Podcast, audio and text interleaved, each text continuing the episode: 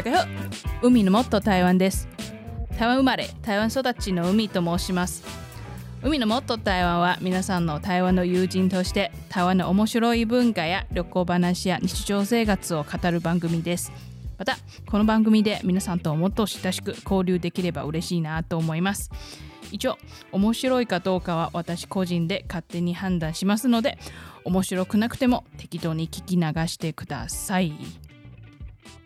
えっとですね海外からの皆さんにとって初めて台湾に来て一番衝撃を受けるのはまあおそらくスクーターやあのバイクの量でしょう。えー、台北市まあ首都の台北市とあの新北市をつなぐ台北橋で朝のラッシュアワーのバイクの滝として有名な観光スポットもそれで生じました。えー、台北橋からであのまあそうですね延々と大量なバイクが降りてくるところを見たらインパクトが強いなんですね。そしてあの橋の上で赤信号を待つまあ赤信号を待つっていうか青信号を待つどっちでしょうかね、まあ、とにかく信号を待つバイクを撮るのもいい写真になりますのでそちらで、まあ、カメラを持っていいタイミングを待つカメラマンも少なくありません。まあ何年前か私の親友から日本のバラエティ番組の映像を送ってもらってそれがですね、まあ、カトゥーンのあの亀梨さんがあの体現で自分でバイクを乗ってあの滝の中に入ってみた映像なんです。まあ、思わず私もあの、まあ、その慌てる姿を見てまあ、笑いましたね。まあ、なぜかっていうとですね、実は私も何年も、まあ、バイクで通学、通勤してきたのですが、まあ、台北に、まあ、大学で上京した時に、まあ、台北のバイクの恐ろしさを知りました。その時ですね、やっぱり南のバイクと台北のバイクの量が全然違いますので、はい。最初の2、3ヶ月はですね、まあ、台北でバイクを乗るのは無理無理と、まあ、本当に毎日緊張して思いました。まあ、バイクや車の量はどちらも多いし、まあ、スピードもみんな出すし、しかもね、台北ではね、よく一方通行の道が多いんですよ。まあ、橋も多いし、まあ、本当に怖い怖いと思う毎日でした。しかもですね、その時、まあ、Google マップも、まあ、まだまあ、それが普及されてないっていうかまだない時なんですねだから私も少し方向音痴でもありますしもう本当に慣れるまで結構時間かかりましたそれで、まあ、亀梨さんがあの慌てる姿を見て思わず昔の自分を思い出したわけで、まあ、笑っちゃいましたね。はい。えー今じゃまあごく普通の日常ですが、まあ、外国人から見ると私は上京したばかりの時まあそうですね私が上京したばかりの時と同じくらい驚くでしょうね。じゃああのまあなんでこんなにバイクが多いでしょうね。そういうことについてですね私がついあの思いついたのはまずあのバイクの値段はですね、まあ、台湾は今5、6万元ぐらいで、まあ、普通のサラリーマンも、まあ、学生も、まあ、負担のできる値段なんですね。まあ、あの車は中古で、まあ、20万元もするのが普通なんですけれどもまたあの修理代とかあの税金はあのバイクの何倍もするし、まあ、経済的に考えるとバイクが圧勝なんですね。まあ他には、まあ、台北という大都会の道が狭くて駐車場がね見つかりにくいんですよ。ましてあの駐車料金も高いし、まあ、車より、ま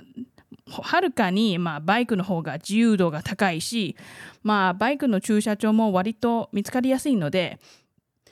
あのだから、まあ、みんなは普通にバイクの方が、まあ、買いやすいんですね使いやすいなんです。まあ、またあの私みたいな庶民に対して、まあ、本当にふさわしい交通道具っていうのが、えー、っとですねまあ、台湾で通勤時間通勤時間はですねだいたい30分以内が普通なんです。まあ、移動距離は遠くても、まあ、20キロ以下っていう人が多いなんですよ。ということで、まあ、30キロ以上バイクで走ると、まあ、結構疲れますし実はですねお尻も痛くなるんです。まして、あの天気が悪いと体感的には災難に近いからですね。それであの他の交通道具を転換、まあ、交通道具に転換する人も多いんですよ。あれ？あの地下鉄とあまああのあるんじゃないですか。あの台湾人はなんであの地下鉄を乗らないでしょうかという質問を抱えるかもしれないんですけど、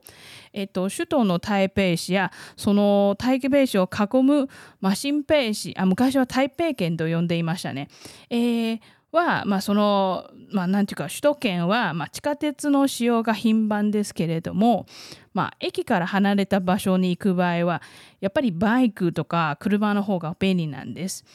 あのー、またこれはちょっと痛い話になりますけれども今はですね台北市も新北市もね家を買う値段が信じられないくらい高騰しています。えー、地下鉄駅の近くを買おうとしても、ね、値段でなかなか買えられないのも事実です。まあ高騰する住宅価格について私もこれからチャンスがあれば語ってみたいと思います。それで当園へ行ったり、まあ、台中へ行ったりする人が多いんです。もしあの当園に行く場合、まあ、車かあの新幹線か地下鉄を利用して通勤する人が多いんですけれども、まあ、当園でも買い物をするときにはバイクを乗ってます。えー、台湾でバイクの数量はですね、なんと車よりあの500万台ぐらい多いんです。すごいでしょうね。ちなみにあの海のもっと台湾の番組のアイコンも、まあ、実はスクーターを乗っています。まあ、スクーターですね。はい。私個人的にな、あの、私の個人的な体感なんですけど、コロナでここ2、3年間の、まあ、車の数量がね、さらに増えました。うん、そうですね。家族を守るために、やっぱりあの独立した後、空間が必要ですね。そういうことで、ラッシュアワーがさらに渋滞しやすくなり、うん、しかもね、あの、大型連休の時は、本当にもう新聞にもなりましてし、あの、ニュースでも流れて、もう道もね、あの、高速道路も大型駐車場になってて大変なんですよ。まあもうバイクの方はねやっぱりまあ1人の場合か2人の場合はですねやっぱり体積が車より小さいので割とバイクを乗った方が早いしまあ狭い道にもまあ簡単に入られます。まあ自由自在ですね。まあ、雨の日や寒い日は大変なんですけどそれでもあんまりにあの渋滞に困らないこととまあそういうこともありまして私はあのバイクの方が好きなんですね。そしてあのバイクはですね台湾人の性格あるいは文化を代表するものではないかなと私も思います。それであの番組のアイコンにしました。そうですね。これで短いですけれどもこれで皆さんも台湾であのバイク大量発生する理由が分かったのでしょうね。そうですね。それではまた次回。再见。バイバイ。